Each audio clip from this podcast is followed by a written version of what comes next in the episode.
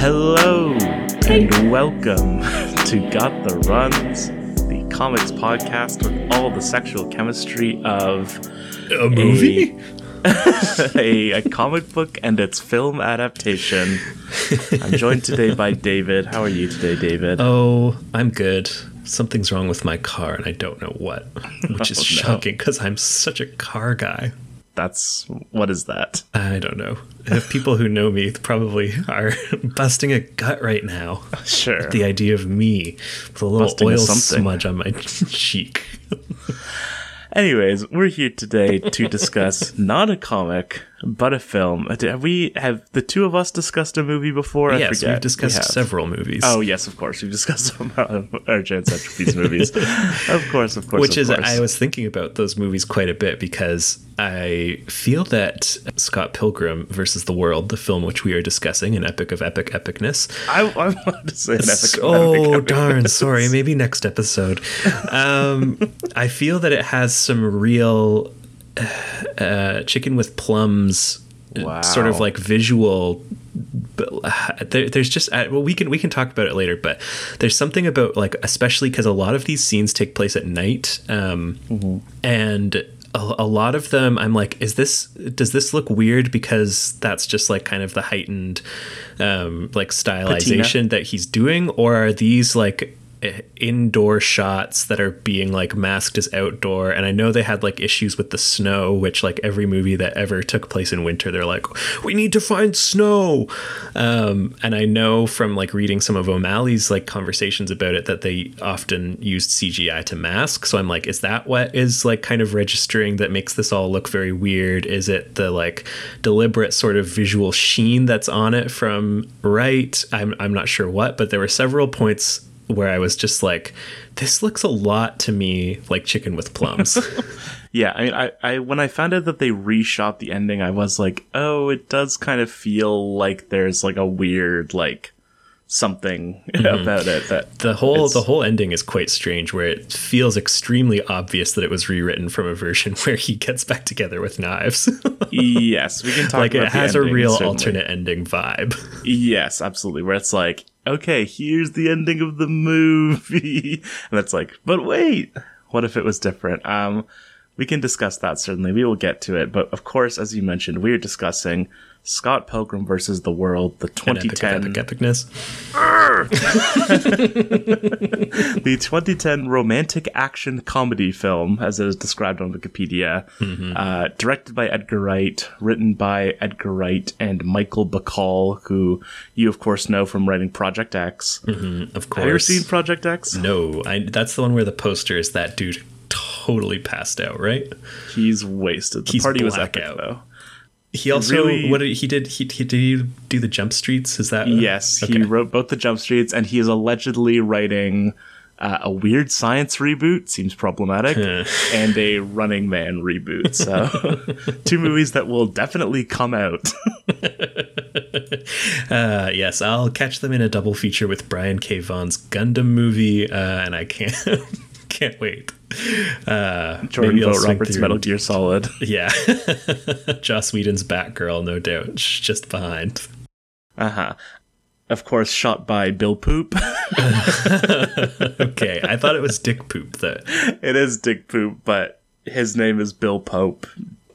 Uh, Yes. Dick Pope's name is Dick Pope, so he's Bill Pope by Bill the transitive Pope. property. Now, I I know I know Bill Pope from other things, but I don't know what those other things are. He is a frequent Edgar Wright collaborator. He's a Wachowski's collaborator. He shot The Matrix. He Okay, shot yeah, that- that's Spider-Man probably what I'm thinking of. Oh, he shot all the Matrix. Oh, the Spider-Man 2, my number one favorite movie of all time. Team America, that we just discussed at some length. Did you We guys did know there's a Rent parody in that movie? This is already way off. Wow, he wrote, he shot two of my favorite movies of 2019. John the kid who would be The king, Book. Oh,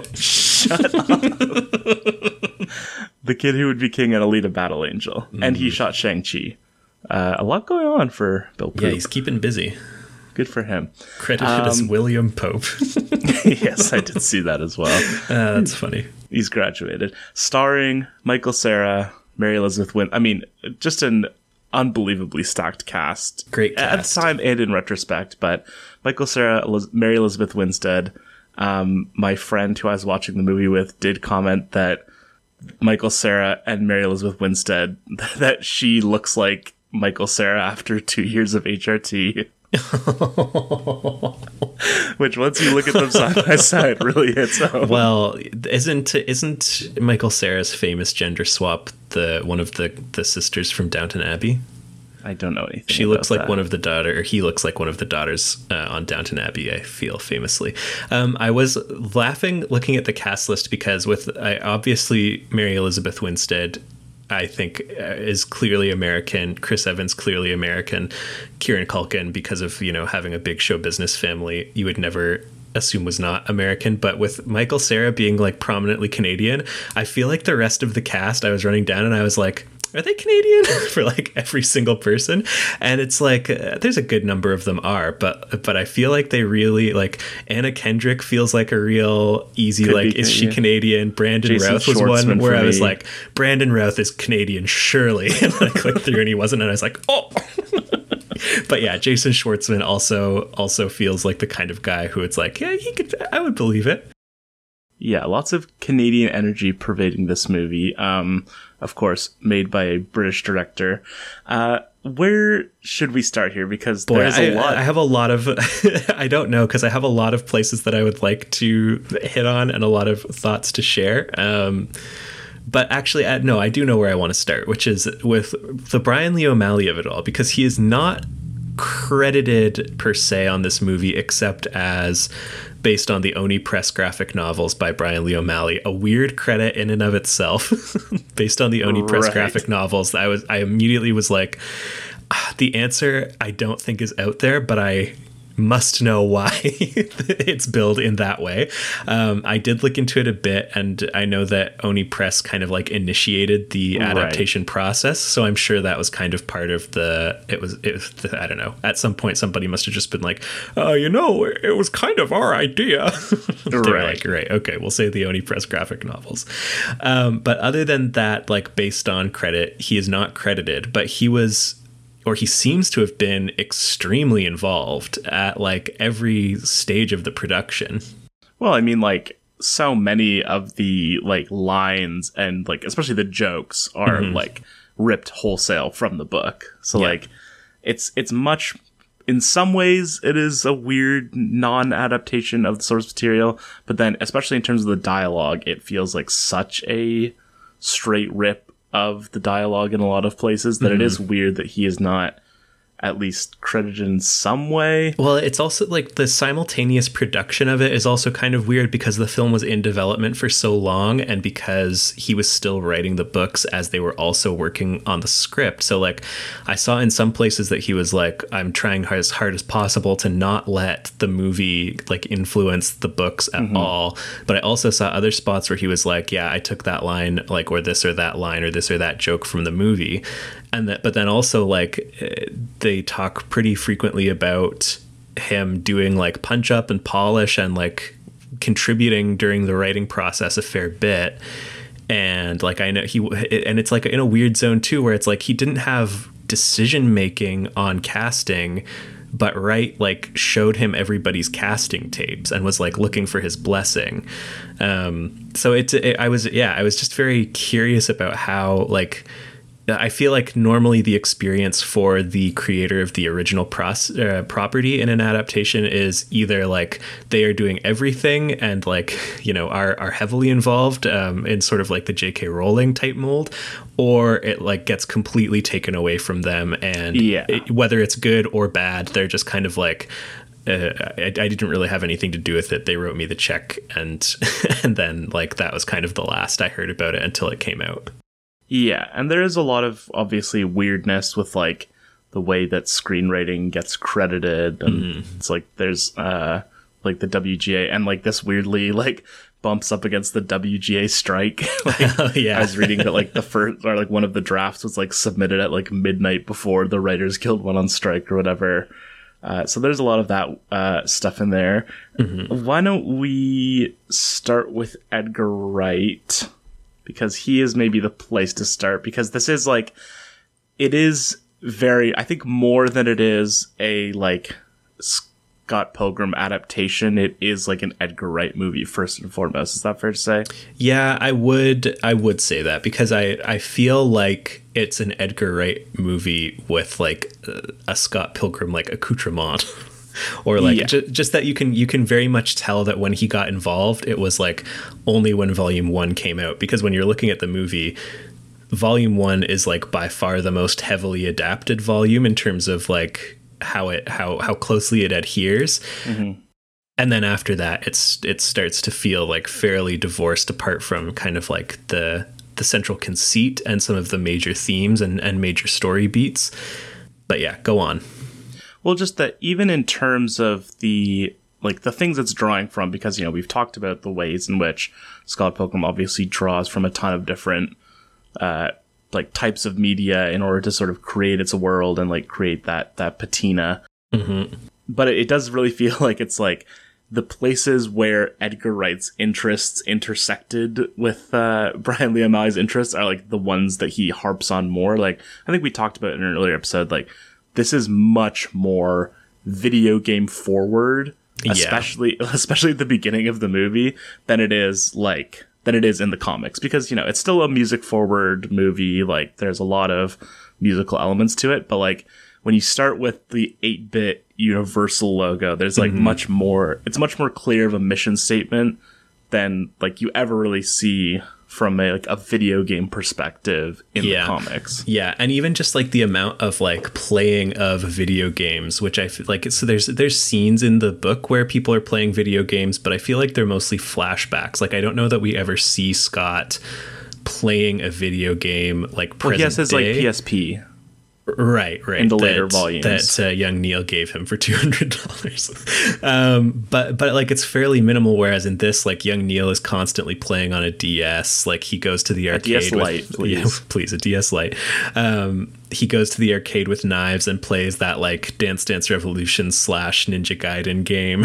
um, right. Like there's just like a lot more playing of video games too, which is like I don't think like video games are a big part of the aesthetic of Scott Pilgrim, but just I, I, yeah I don't know it just stood out to me. I was like, wow, they play a lot of video games in this in a way that like they never do in the book. Yeah, and like it's just in the books they feel much more like I get I guess you would say that they're musicians first because it is like their occupation to some extent, but like they, mm-hmm. it feels like they're much more sort of like well rounded in the way that like we are, I would say, like even though this podcast is about comics, like we're into comics, we're into music, we're into games, we're into movies, like we have interests and we like we have our fingers in all those pies.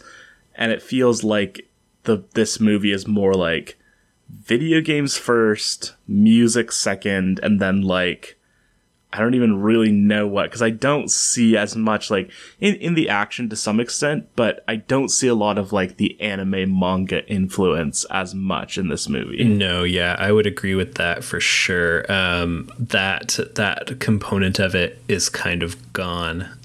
And like, yeah, it's it's funny to say that the music is secondary because I agree that like in terms of what people sort of think about with Scott Pilgrim, that is the correct order, and that is sort of the order where they get emphasized in the movie too. But then I'm thinking about it and I'm like, the music stuff was probably so much more like work than and the Edgar video games. So well, into yeah. music, like he goes on to make Baby Driver, which is like such like the most music it, like, forward is movie. a musical, yeah. yeah, like the most music forward movie you can ever imagine. Yeah, but but even just like I there's lots of like stuff you can find out there about how difficult and expensive some of the effects were and that's part of the video game aesthetic too, but th- mm-hmm. then I'm just like, yeah, but that's like kind of part of making an effects heavy movie whereas like going out and getting like Beck and Metric to custom write you songs and like getting all the music uh, the actors to like learn their instruments and record songs and like perform them and stuff is like so much more work than you would normally have in a movie, even one that is like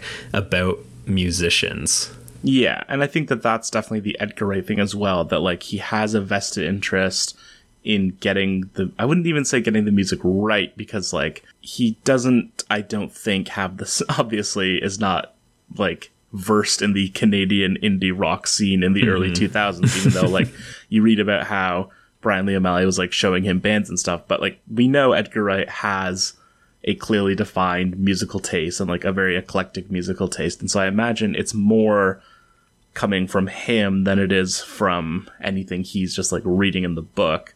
And so in some ways that's great that like someone cares about the music and obviously you know this movie has some really great songs like very memorable songs obviously the black sheep scene i think mm-hmm. people remember a lot like even to this garbage day garbage truck i really like garbage, garbage truck. truck. is a I, great song okay here's here's an interesting question is Sex Bob-omb a good band um yeah I, I like their sound okay, you're talking like are they a good band objectively or are they a good band in universe?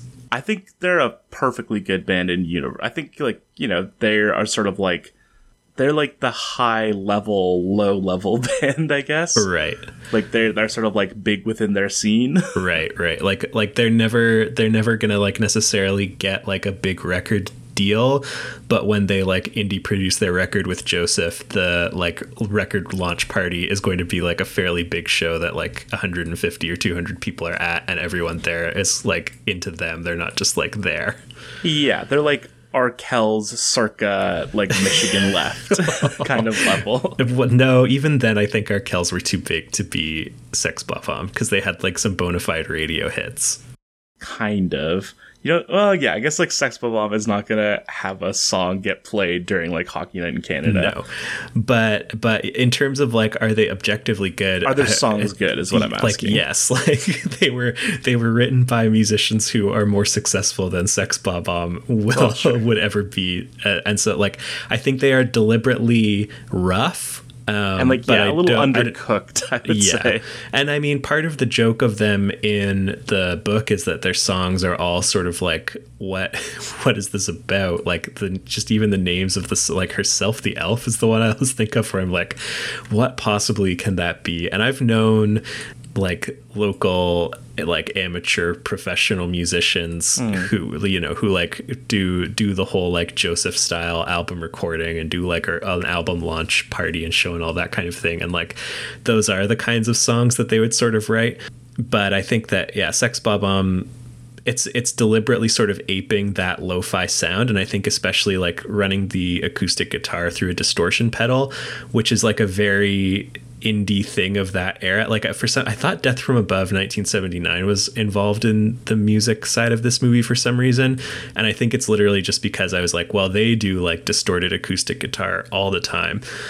So, so I think that because they've kind of aped that sound, it definitely sounds a little rough, and you know, I, like, I don't think that any of the actors w- would be like singers first and foremost. So like obviously sure. the vocals are a little rough compared to what a professional musician would do. But yeah, I think like I mean Garbage Truck, good song. sure. Okay, let's let's finish up Edgar Wright and then I want to talk about the cast. Um, sure. Well well I was gonna ask, have you seen Spaced? I've seen like 10 episodes of Spaced Okay. Like I was like, I'm gonna watch this, and then I watched like 10 episodes and I just sort of like fell off but because that was the thing that i saw a lot of people be like oh well you know in scott pilgrim he's got like the budget to do the kinds of things that in spaced he was sort of like playing with. But i i think i've seen like some clips of spaced but never anything that i would be like oh that's very scott pilgrim. Yeah not really. The thing in spaced is more like it's a similar thing where the characters themselves are like very into pop culture especially like i feel like i remember them being like big like Star Wars, Star Trek kind of fans. Mm-hmm. And so he would do I you know, I'm sort of remembering a couple of specific scenes from the episodes I watched where it's like he is aping of like visual style very directly and like sort of doing an homage to movies in the same way that like community did in the first couple of seasons where like there'll be a sequence where it's played straight but is funny because it's like a low rent version of like you mm-hmm. know they're doing their like great escape or their star wars or whatever and so maybe that is where that's coming from that's not really what they do in this movie like there aren't really a lot of like direct homages to movies in that way mm-hmm. But yeah, so I, I, saw that referenced, and that was something that he did. He was directing early on in his career, and I think is also the origin of like his partnerships with Simon Pegg and Nick Frost? Question mark. Yes, Simon Pegg and Nick Frost are both in that show for sure. Simon Pegg is like the lead with another actress who I don't remember their name, but and I, and I think they were also the writers, Simon Pegg and um, I do know her name. I was just looking at it. Jessica Stevenson. Sure. Whatever you say. but so so he did that very early on and then he also so Fistful of Fingers was his first movie. Yeah, that's like not a movie. It's like yeah, I've never I've never seen it. I've never heard anything really about it other than that was his first movie. Yeah, it's just like a movie he made that he was like I want to make a movie and right. it's like really short or something. So, and then he made Shaun of the Dead, and it was like while he was in post production on Shaun of the Dead that he got like a review copy, an advanced review copy of Scott Pilgrim. And then after it came out, and Oni Press was like, we would like to do a movie out of this, he was like attached fairly early because he had kind of been on the bandwagon pretty early and then when they started looking for people he kind of threw his name in. But that was like 2004 and the movie doesn't come out until 2010 so he does hot fuzz between like getting attached and when the movie actually happens. Yeah it definitely feels like this is a time when he sort of becomes a guy who gets attached to things. Like especially like i mean like he he writes a lot of stuff or like works on a lot of stuff I know but yeah, like, you know, obviously Ant Man, I think like he was working on Ant Man around the same time that he was working on this movie. And then obviously, like, I think Baby Driver is like a script that he's had for a while, or like more or less had for a while. Um, but yeah, it's, he is definitely in an interesting position. Like, I think by the time this movie comes out, he is like a big name among like that kind of scene, you know? Right. Like I feel like you know, so and like Rian Johnson, I feel like was in a similar place where it's like the sort of maybe like post Tarantino, like culture, pop right. culture nerd kind indie of filmmaking, slash like indie darling. Yeah, yeah, yeah. I remember like around like in the early like phase one stage of the MCU when after every single movie the discourse was like well and next they've got to do Edgar Wright's Ant-Man because he's been working on that like five ever. And uh, and it, uh, yeah it always just seemed crazy to me. It's like there's no way that they're to do Ant-Man as their like next movie at this stage when because that was even like still at the point where it was like the suggestion that Captain America, Iron Man, and Thor were all going to be in a movie together, I was like, the the whole tone around it was kind of like, well, that's never actually going to happen, is it? Or like, if it happens, it'll be like a a one off, and then they they they'll kind of like they have to quit when they're ahead at that point, right? Right. like it seemed crazy, and so the idea that like while they're still trying to establish those like three characters who both like in and out of universe are so much the foundation of like the Avengers and the popularity of the Avengers that they would like detour and do Ant Man, who is like a punchline unto himself and has been treated as such, you know, in comics and in the movies. And like, you know, it, it is funny. Like the idea of Ant Man is just funny and emblematic yeah. of a lot of sort of like the the like weirdness of superheroes. I think in a lot of ways, and so. Oh, and that's I think that the cognizance of that is why you get Edgar Wright to make that movie right, because yeah. it's like he is good at like doing this sort of like genre pastiche. So it's like it's a heist movie, but like it's a tiny little guy and like that's what's funny about it. Right. And and I'm sure part of what appealed to him about it as well was that it was like, well, I'm not going to do Captain America when Ant Man is on the table. right. Yeah. sure. Sure. Sure. Um, it is crazy that the first the the two phase two introduction movies. So it's like, this is a weird, de- this is a detour, but the first, they do like Iron Man, Hulk, Thor, Captain America. These all make perfect sense. Mm-hmm. And then phase two, like you have Avengers, and then phase two is Iron Man 3, Thor 2, Captain America 2, Guardians of the Galaxy. Yeah, that was that Avengers was two, Ant Man. like those are those are the two characters that you chose to like introduce and have solo movies in Phase two, and then Phase three is Doctor Strange, Spider Man, and Black Panther, who are like all three of those are definitely characters you think would have introductions in a movie before the Guardians of the Galaxy. Well, I, I like yeah, it just again it speaks to how much sort of like the idea of the superhero movie I think has changed since those like early days cuz like I said not that I was like following the industry so closely at that time, but like in 2010, like the idea of an Avengers movie, I was still kind of like they're not actually going to do that. It was just like an easter egg at the end of Iron right. Man.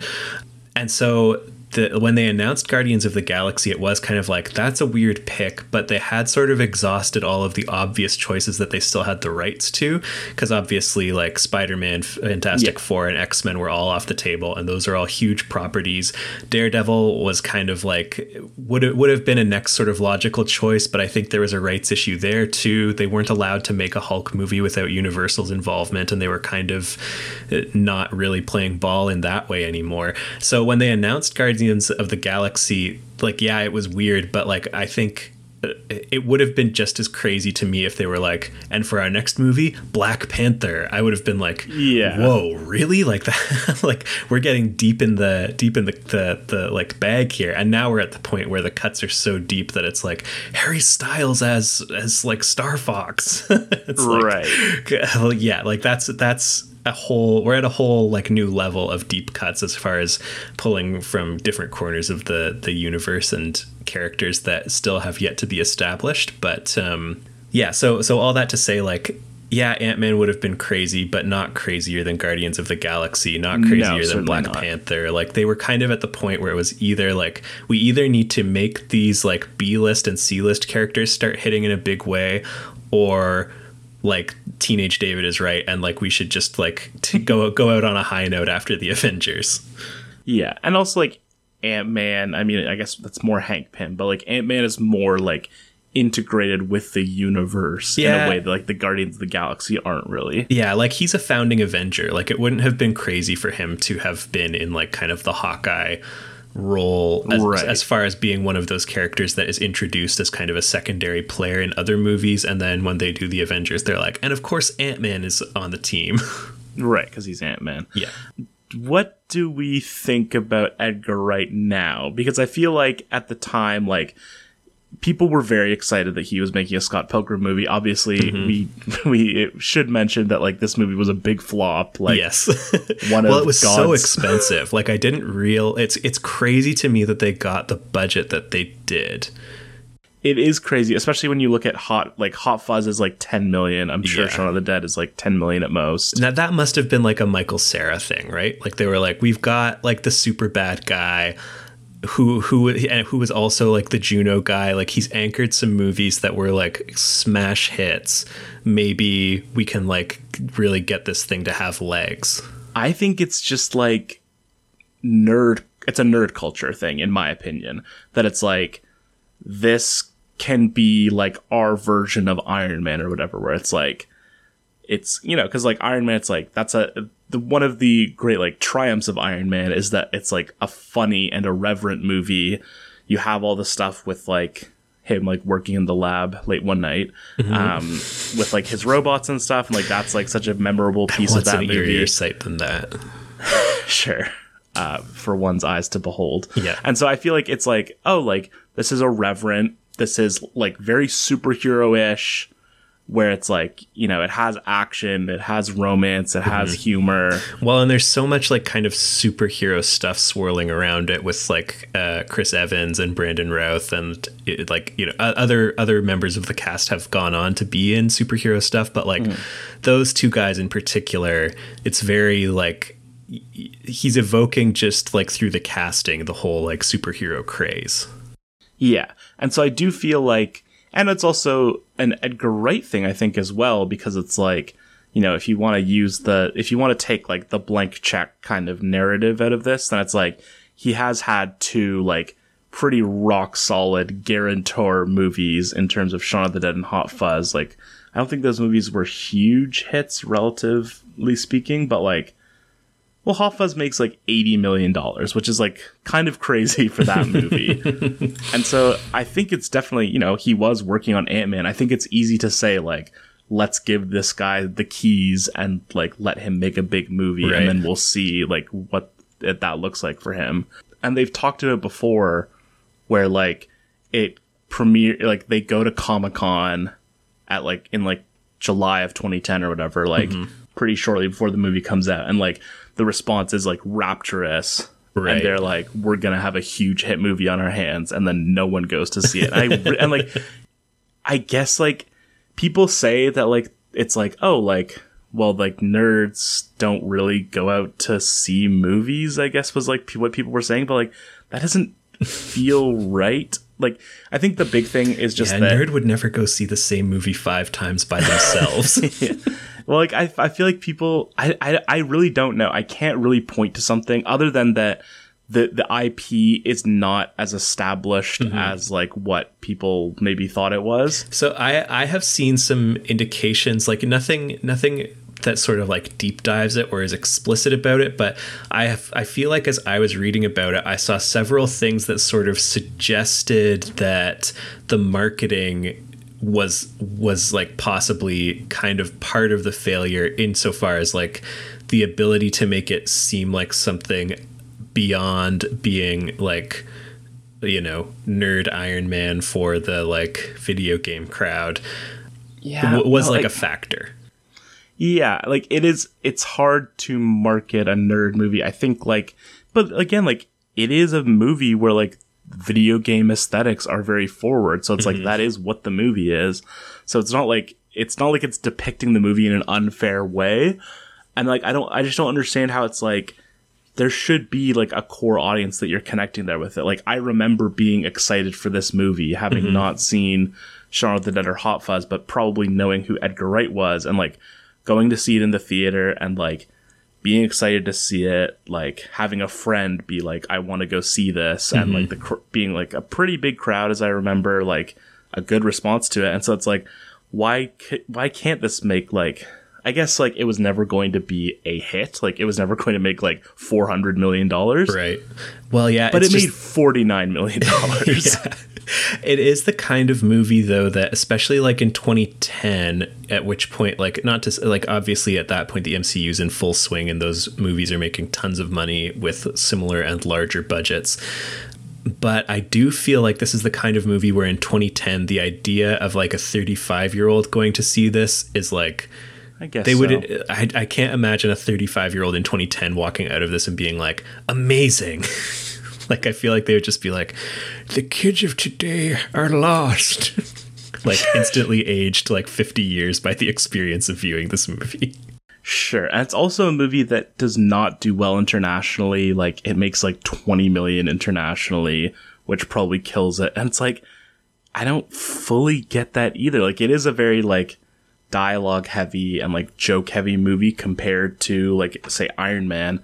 But like it still does have like a lot of action in it and like a lot of like stuff that you see and are like, I haven't really seen a movie that looks like this before. And like capturing like video game combat in a way that it's mm-hmm. like, like I remember being like so blown away by the action. And I think the action still looks really great.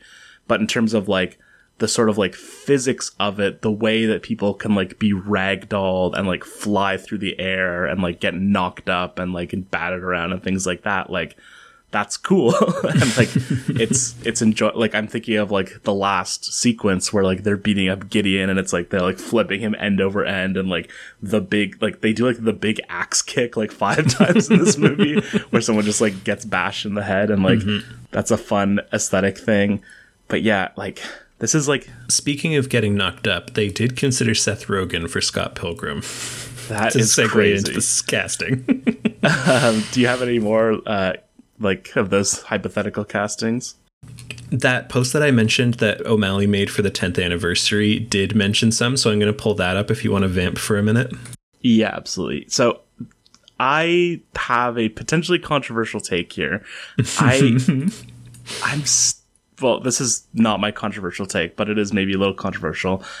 I'm not that sold on Mary Elizabeth Winstead, and I feel like there's a divide where like casual movie fans or like people who aren't like super into movies will be like she sucks, she's wooden, she's boring and then people who are really into movies are like, she's so great, I love her.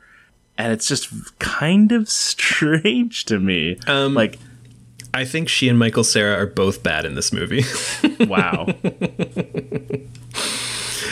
I Um, think she is bad. I think he. So my my hot take is I think they're both quite wrong for these parts. Maybe less so Mary Elizabeth Winstead. That, that might be more so what I'm getting at. Like, I definitely don't think that Michael Cera. I, well, maybe it's both. I think that they. I think that Michael Cera is asking or doing what they asked him to do. I don't Yeah. think that what they asked him to do is a good take on Scott Pilgrim as we meet him in the book.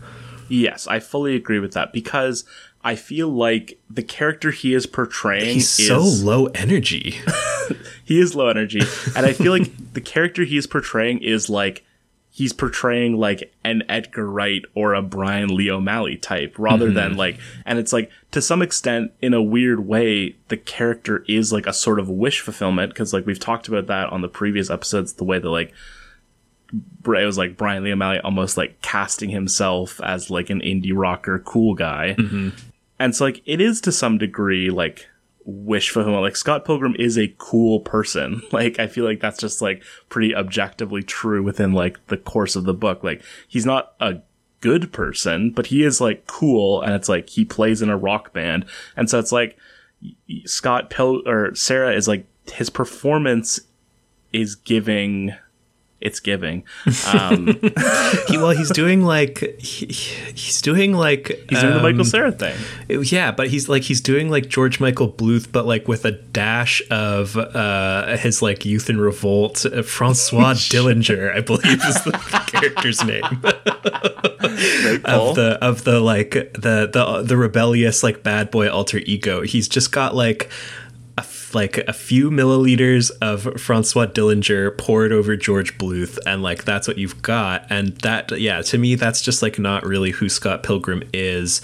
And I also feel, again, this is maybe less so Michael Cera's fault and more so the fault of uh, the script and just sort of the ability for the the movie to like focus on things. But like Scott, who is a character who we've already said has like about the depth of a puddle, and yet like the, he still does not manage to convey the depth of Scott Pilgrim as we see him on the page. Where like, I, I just feel like the Scott Pilgrim of the page is a character who we see in pain in a way that is like very real and genuine at points, whereas the pain that uh, appears for like the Scott Pilgrim of the film is like forever like kind of ironic or played as like a and isn't it funny that he's like being such a whiny little baby right now.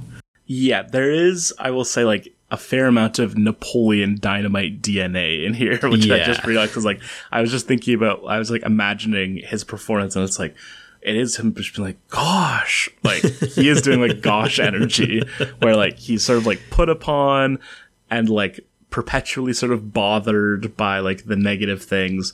But yeah, it's like it's it, it it feels more you know like I'm thinking to like the beginning of the movie where it's sort of him talking about how he's dating a high schooler, mm-hmm.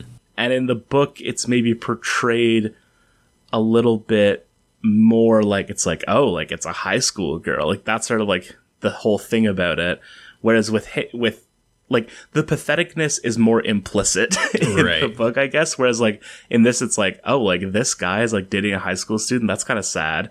Whereas at least at the beginning of the book, we're supposed to see like the coolness of it, where it's like he's dating a young girl. Like It's- that's it- hot. yeah and, like he he's splitting the room in terms of like some of them are like this is bad but some of them are like nice yeah. Oh, definitely. I think like Stephen Stills and Young at the, at the beginning are like nice. so they they considered robert pattinson for lucas lee Sure. uh, i saw That's another like the same. yeah You're doing the same thing there. Yeah. But Chris Evans is like weirdly very good in this movie. I, I saw crazy. another one that was like even more. You're doing the exact same thing that I have now not yet been able to find. Um, Jorma Taccone was almost Wallace Wells, which I think would have been incredible. Yeah, that'd be good. I mean, I think that that's like yeah. I think Kieran- tho- those Kieran are probably Culkin the is two also- best performances in the movie. yeah, like I, I have, yeah, I agree. Kieran Culkin is amazing, and I, and I'm not like they. Oh, they should have done Jorma, but like that also would have been really good. Um, also considered for Kim Pine, Betty Gilpin, Rooney Sure. Mara, Zoe Kazan. Sure. Uh, yeah, I, I the, Betty Gilpin would have been crazy. I feel like Zoe Kazan. I think is who I would have gone with out of those three. But in the end, they went with A pill. Yeah, you- They- yeah, you I, that yeah. I get all of it. She's yes. Uh, yes, which which also just like kind of feels right in terms of like the sort of like meta I mean, cast she of it looks all, like- where she was like engaged to Jay Baruchel, which just like it makes it, it's just like in terms of like the broader sort of like Apatow verse, it like makes sense to me that like oh Michael Cera's in this, and then like Jay Baruchel's fiance is playing his ex girlfriend. Jay Baruchel is a good shout for Scott That Pilgrim actually is true because he has more true. of like the sort of like unfounded con. Because like I think the biggest thing about Scott Pilgrim is like he has this like unearned confidence about him, Yeah. that like allows him to coast through life in this way, and he has some of that, but like the Michael Cera performance is more just like it's like I'm dating a high school girl, like I'm as surprised as you.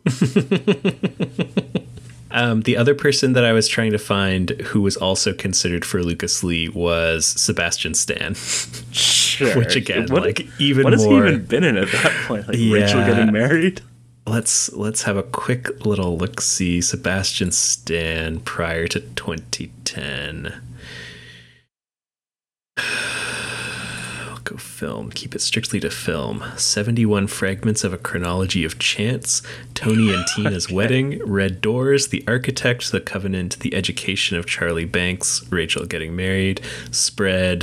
2010. Hot Tub Time Machine, baby. Go- Oh yeah, he's like the bully in Hot Tub Time Machine. Hot Tub Time Machine, pretty solid. Hot Tub Time Machine two, very bad. Mm, I've heard this from you. I have to think, based on reading that, that either he he must have been doing something on TV, or or they were just like and introducing Sebastian Stan. Well, like I think it's probably a case where you know, like he was cast in Captain America as well, in in the supporting role, but Yeah. like. You know, I think he was probably like a name that was around at this time. in 2012, he was in six episodes of Once Upon a Time as the Mad Hatter, which is so. Yeah, that's crazy. Um, Yeah, but it's like he like he had a recurring role on Gossip Girl. I think it's more just like he's a hot guy, and it Yeah. sort of only retroactively becomes you're doing the Chris Evans. Yeah, well, and it is also the kind of thing where it's like, uh, yeah, it's it's the kind of thing where after he gets famous for being in the MCU, then all of a sudden everyone who is involved in casting starts to be like, remember that he read for Lucas Lee, and it's like, was he ever seriously considered? Like, maybe Right. not. But then all of a sudden they're all like, oh, imagine that like alternate universe where we cast Sebastian Stan for Lucas Lee instead of his like future Captain America co-star. yeah, it's it's like it's where the thing where you have like Seth Rogen reading for Dwight. yeah that's exactly what i was thinking of as well where it's like yeah like it's like, this sense crazy that this guy who was like looking for work no matter like what it was read for this role and then yeah yeah it is exactly like that you know, we I don't have a ton to say about Mary Elizabeth Winstead. I don't think she she just I don't I don't think she's wooden, but I do think she always comes across as like not quite a person. Maybe yeah i just don't really buy her i also think that ramona is underwritten in Yes, in the well- movie like period and like doesn't really her her arc from the comics is like half baked at best Yeah, I mean, we'll talk about the ending and the way that it like very much sidelines her, like almost literally. yeah but yeah, like, and that's what I was sort of saying is like, I think the point about like the first volume being out, being the only one out, makes sense because I think Winstead in particular, like, she fits the characterization of Ramona from the first volume much better than she does from like subsequent volumes. Because I think in the subsequent volumes she is more of like a full-fledged person. Mm-hmm. And we like even though she is still still like sarcastic like we get to see like her niceness more I guess. Yeah and we get to see her emote. Whereas like in the first volume it's like mostly like she is like the mystery girl and then she is just like kind of like smirky but mm-hmm. into Scott is like kind of her, her vibe Yeah. for the first volume, and I just don't, I don't think she handles the more like dramatic elements of their relationship as successfully. Yep. I mean, it is it is a hurdle for the movie as a whole that it is so Evil X is oriented and that it really is just kind of like transitioning from fight to fight sort of the whole time because you it well a it truncates the whole thing like I feel like the movie unfolds over the course of like a week whereas of course in Scott Pilgrim it's like at least a year I would say or it feels Oh, yeah. like it's at least a year um, and so you just don't really get to see them like have that development that that that change that the X is so uh kindly drop get integrated as far as like in in the books the defeat of every evil x is also representative of the the like defeat of some issue that their relationship has encountered and then like a subsequent deepening of the relationship. Mm-hmm. Whereas in this like it all happens so fast that it's like the defeat of each evil x represents the defeat of an evil x and it means that we can like do the scene that transitions us to the next evil x fight Yeah, which sort of magnifies one of the problems that I talked about in one of the previous episodes where it's like the the further it goes, the weirder it becomes that like they're like fighting and not killing as you enjoy pointing out uh, or suggesting. But like the fact that it is built around like doing battle with these people, whereas like the book sort of pretty quickly becomes about like how it they shouldn't be fighting these people necessarily. um, and it sort of truncates that significantly. And so it's like you don't really start to have that thought until like he fights with Gideon. And I don't think that that's really a bad thing. Like it maybe almost makes it make more sense in a way that like he still cares about fighting the evil X's when he's on to like the fifth and sixth one.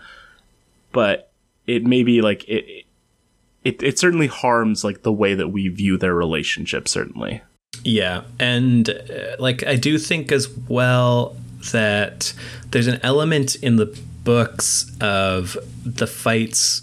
The fights just do feel like they carry a lot more kind of like symbolic significance in terms of, or or even, I guess even just like thematic significance, where it is like these relational hurdles and these these hurdles of being a young adult are conceptualized as like a fight mm-hmm. in in very much in like the superhero mold or the manga mold where it's like these very mundane like ordinary things that are a part of everybody's life become these these like herculean feats when you overcome them and that's just sort of like part of the style of the book. Whereas mm-hmm. again in in the movie like i guess you can make the case that it's still the same thing but when there's not as clear of a connection to the fights that are happening and the progression of scott as a person or his relationship with ramona then it starts to feel less like this is so emblematic of like kind of how scott conceives of the like travails of his ultimately pretty boring life as opposed to just sort of like this looks cool in a movie. yeah. I think that the the biggest thought i had while watching it this time because this is a movie that I, I still do like this movie a lot. I think that especially visually like there's a ton going on and like it is still i think like a pretty strong script uh, with some exceptions. But like i think the biggest thought i had while watching it this time having just done like read all the comics and then talked about them for like two hours each is like this does suffer by comparison to the comics even though like there are some parts where it's like that's cooler than like what they did in the comic or like i like you know the scene with the twins like that's a whole fight scene which we sort of alluded to briefly in in a previous episode how it's like it is very different and i like i love that scene. Like i think it looks so cool um and all that stuff. But then it suffers in terms of like not being able to lay out like Give the twins dialogue. yeah and just not like it not being able to like lay out the emotions and like letting i mean like it maybe it, this is an obvious thing to say and maybe we mentioned it on a previous episode but if this was made today it would surely be a tv show right Yeah, oh yeah, definitely. I don't see how you could not. and like that i think that works so much better because like we you know we talk a lot about uh, especially in comics like this that have like this slice of life element, like giving the book room to breathe. And then like if you're splitting it up into seasons, even if it's two acts a season and it's like 10 episode seasons, then it's like you're stretching, like you could have characters reoccur rather than like, other than Roxy, when an X shows up, like it's time to fight them. Yeah. And we only really like, and whereas like in the other books, like there's sort of more persistent presences throughout a full volume. And that way, like they can sort of be integrated into the more like prominent stuff, which is like music and slice of life. And maybe that can take us to the sort of the battle of the bands, how they they sort of tweak that to make that like the underlying narrative, which I think is a smart tweak. Yeah. I my understanding is that that was kind of how O'Malley had originally planned to structure it was to have the battle of the bands be kind of the recurring thing that they they keep coming back to not necessarily as the like battleground for the evil x's but just hmm. that like the battle of the bands was going to be a bigger longer running sort of plot element as opposed to something that they do once Yeah, it it it gives it more of a through line, and especially in the movie where it's like it would feel kind of weird if it was just like they defeat the X, and then in the next scene, the next X shows up. It does give it more of like a narrative propulsion that like you're moving along this progression in the same way that Scott is like moving along this progression of battling different people. And so I do think that that is effective. You know, I don't want the comic to be like that, but I think for like a two hour movie, I think that's a good way to like sort of truncate that and streamline it. Yep. Just speaking of the the writing and changes, I found that I, I felt like both weirdly the movie like punches up a lot of things from the comic and yet is also less funny. Does that make sense? Yeah, I mean, I think that it may just be a thing. I mean, at least for me, where for me, this movie, like, the jokes are like very firmly ingrained in my head. Mm-hmm. Where, and like, I remember laughing uproariously at like, like the scene in the second cup when it's Julie and like she keeps swearing and it's like mm-hmm. censoring. It's like, like that, that's a very Edgar Wright thing. And that's a very like, I haven't seen this in a movie before. Like, there's like this metatextual element to mm-hmm. it. This is funny. Or like his gearing up montage where they stop to show him like laboriously tying his shoes. that's a very Edgar Wright Yeah, thing. that, and like, I, I, think, was like, isn't this gag like almost verbatim in Hot Fuzz? I think it almost certainly is. And like that, like at the time, and I think that this movie in a weird way is like very influential almost, maybe. That like the way, like just certain like visual gags and like the speed at which things cut and sort of the like the sarcastic voice of the camera, if that makes sense. Like things like the gag where you have like the sort of like whoosh between the all the different people, and then the button is that it's like Wallace whooshing to uh Stacy's boyfriend. yes, that Like, is very good. That it's it's funny, and then it's also like that is a joke that I feel like we see a, the kind of joke we see a lot nowadays. Well, it's yes, like, it's of course been perfected in the uh, Family Guy parody of Return of the Jedi when they're doing the scene on Jabba's Sure. barge and they're all Yeah. exchanging looks, and then one of them is a pitcher shaking his head. yeah, that's Lois really good. sighs. It's a perfect gag, flawlessly executed. But I'm thinking just even more in terms of like certain dialogue parts where Yeah. like like even like the the eleven evil X's line where that Stacy has and Scott is like it's seven and she's like oh that's not that bad. It's like that's just like a good like clean punch up from what is in the comic or like the scene when Wallace like tells Stacy about knives, um, and and he keeps saying "you know me," I'm like that's such a like that's that's a lot tighter than that sequence plays out in the comic in a way that is funnier, I think. And yet, just like as a whole, it doesn't it doesn't hit as hard for me, I guess. I almost feel like it suffers from like being too funny almost or like having too many jokes packed into it Like it's just too like, relentless. Yeah, because it's it, it literally is like we took every good joke from the mo- from the books and like got them into the movie in some mm-hmm. way. Like like certain lines get like moved around like the when Ramona says like I've dabbled in being a bitch that like comes much later mm-hmm. in the movie than it does in the comic and things like that. Like it's it literally is just like and it feels like he read all the books and like underlined anytime like he saw a funny joke and then like got all of those into the movie mm-hmm. and so it is a little relentless and, and also like when it's all jokes like i said having just read them when it's all jokes that i remember and are like it's sort of like you have like a landscape and then those jokes are like little like mountains on the landscape right. whereas this is like a series of mountains and it's exhausting to sort of like try and like ford between them yes now i want to bring up one joke which i think is very funny and don't understand why. Mm-hmm. I believe it is a joke you're also a fan of. Mm-hmm. Uh, and it is when Lucas Lee is walking away from his stunt doubles beating up Scott and just looks at his phone and goes, That's actually hilarious. I do really like that so joke. So funny. I have no idea why. That and that is i think like the tone when it's working well. And i feel like that is like the tone of the comic as well. Because i think like the thing about the movie is it's much more overtly a comedy whereas the comic like it has humor like peppered in but i feel like it's n- it's not like humor forward. I feel like it's like slice of life forward with like humor around it whereas this is like comedy forward like almost every line is a joke or and almost like that the joke is that it's so heightened. Yeah. Like there like there are parts where he just like says stuff in funny ways and like every line that Brie Larson says is like weirdly elevated. Yeah. And so it's like she's no one ever though. has she she's okay. I wouldn't say she's a standout, but at any rate, there are like no one ever has like a real conversation in right. this movie. Yeah, I feel like certainly true. Whereas I feel like what makes the comic so great is that like people are having real conversations and then you're peppering it in with like the absurdity, whether that's the humor or whether that's like the, the, you know, psychedelic superhero manga, whatever influences coming out.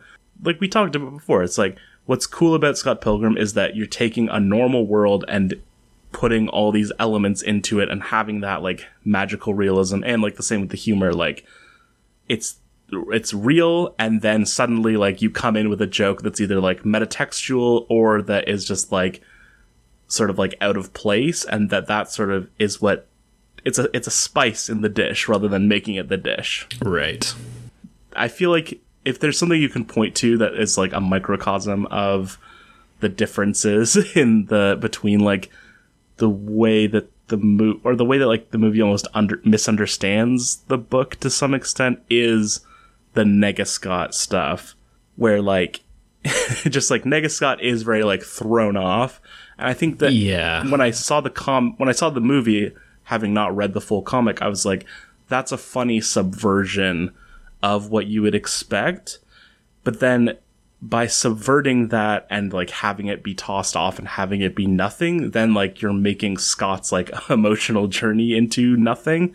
And I feel like that is maybe like one of the big failings of the movie is like not effectively imparting the emotional journey uh, for Scott, but especially for Ramona. Yeah, I feel like that part, in some ways, t- for me, like almost clarifies or encapsulates like why O'Malley is not credited other than as the like kind of adapted by because it feels like the sort of detail that he probably like had a meeting with Wright and Bacall and was like um, yeah, like the the this like Nega Scott idea I came up with, I'm playing with. It's going to be sort of like a manifestation of the parts about himself that he doesn't like, and one of the big sort of climaxes of the final volume is going to be um, how he kind of makes peace with that, and that's what they've got from him. And then their interpretation of it is like, uh, like the Nega Scott we introduce him and then he is just kind of like a punchline where it's like of course the person who scott like most likes is himself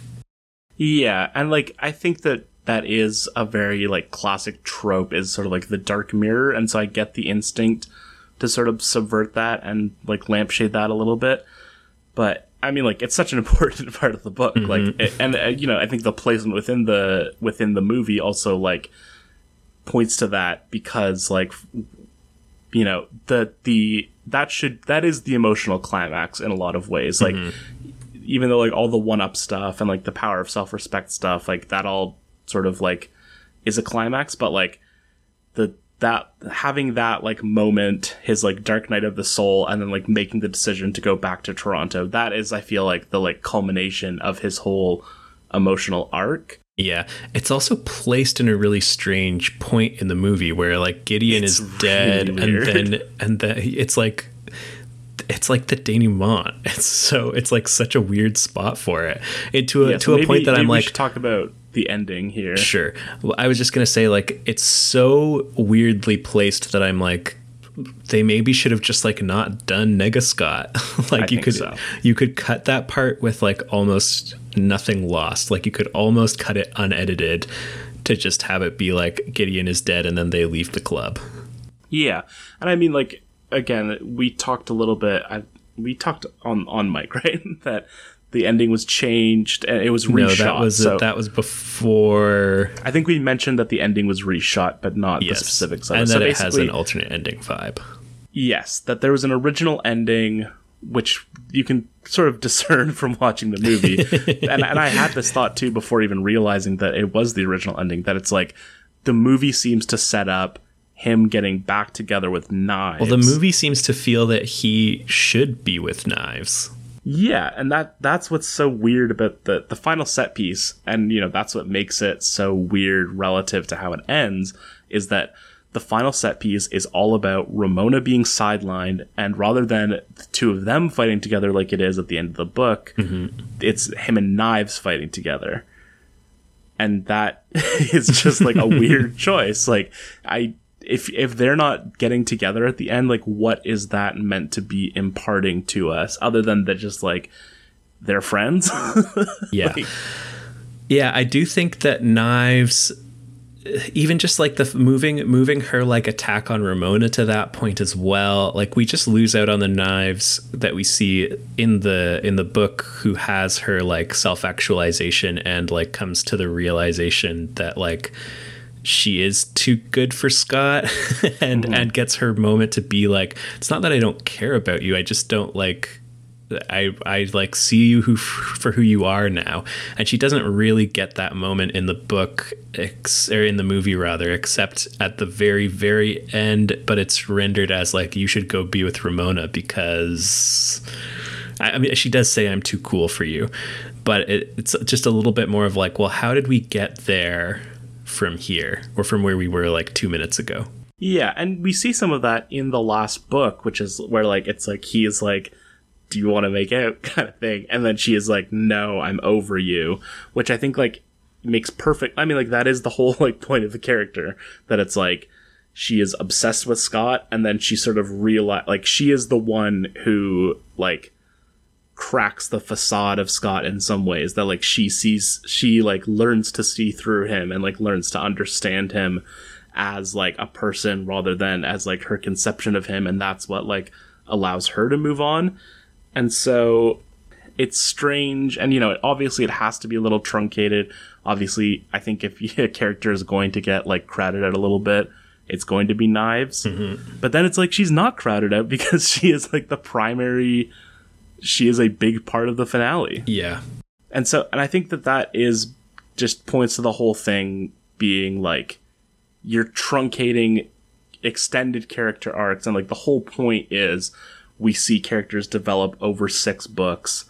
We see them go from like starting the relationship you know for knives specifically it's like we see her go from like starting the relationship we sort of see like the five stages of grief with her almost where it's like she hates Scott and like she wants to fight Ramona and then she's just like sad and then she's sort of like learning to be her own person and then by the end she is sort of like accepted that like she is who she is and she doesn't need Scott.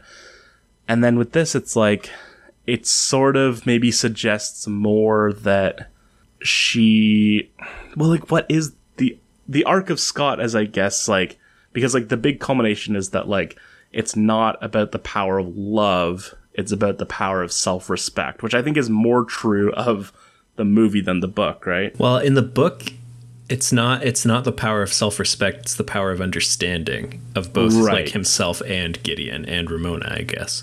But but yeah, I think that self-respect is just Well, I don't know. I am I am sort of like maybe self-respect is a bit more so what the movie it, like I think that that maybe encapsulates the difference between Scott Pilgrim as portrayed by Michael Cera and Scott Pilgrim mm-hmm. as we see him in the book is that what Scott Pilgrim in the movie lacks is self-respect whereas what Scott Pilgrim of the book lacks is understanding. But like you never get the sense that he like doesn't like himself. really, no, right? not really. Like I I mean there are there are moments where he sort of like is tacitly or like not so tacitly acknowledging that like many things of who he is and his life are messed up, but they are mostly just like kind of pulled from the book. Yeah. And like it's like when I was watching the ending where it's like the whole thing is like he has the extra life, he goes back in, and then like he's going to fight Gideon. he's like, "You're going to fight me for Ramona?" And he says, "No, I'm fighting you for me." And I was like, "Why?" like I don't fully get. I guess just like for his own pride to some extent, but it's like that is all built around him like losing Ramona, right? And like so the only reason like, he has a problem with Gideon is because of Ramona. Yeah, and I guess like the Sex Bob-omb stuff is there as well. Yeah, but like if it wasn't for Ramona, he would have signed the contract and just been in Sex Bob-omb. Yeah, probably. Um, so that is like what confused me a little bit, where it's like, how can you not care, like, or like not not care, but like, how can you have accepted, hypothetically speaking, if we're like imagining the knives ending of this, how can you accept that your relationship with Ramona is over, but still want to kill this guy.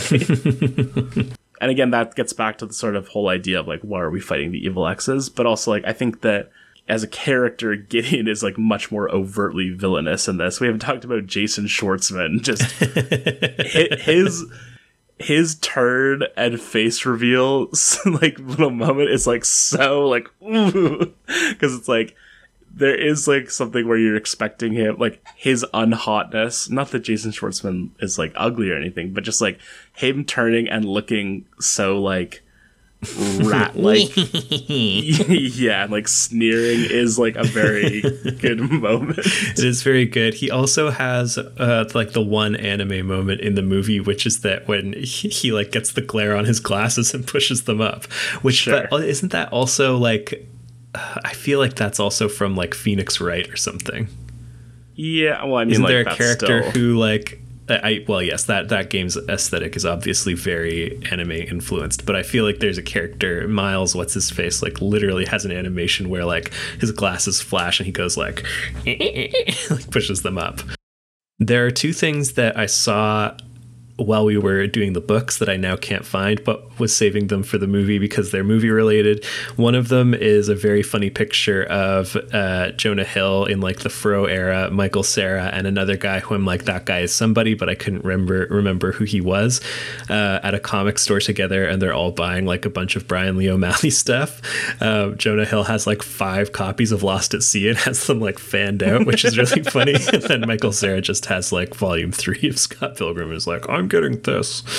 Um, so that was funny and very good. And then the other one was an interview I read with Brian Lee O'Malley, um, where he talked about how they did a screening of the movie, like one of the premieres that he was able to invite a bunch of friends to, including like. So he like invited all the people who were his friends, like when he was working on Scott Pilgrim, and who are like basically in it to like some extent or another who like informed the characters and all that. And then he just like describes it very sadly where he's like a lot of them left without talking to me and i think they found it really uncomfortable and hurtful. And i was like whoa this is very sad sorry they found what uncomfortable the movie and like seeing them the way that like their lives were depicted in the movie or like the elements of their life had been like taken and added right. in and it's just like this is like very I, I, don't know it like also was sort of like a key to like the brian lee o'malley like puzzle for me somehow that like not that he's like so big time now or whatever, but I'm just like he just does seem like the kind of guy who like might have accidentally alienated a bunch of people and feels really sad about it. I mean, you can sort of see, I'm like, it is, we sort of can zoom out here and be like, it's crazy that they made a movie out of Scott Pilgrim.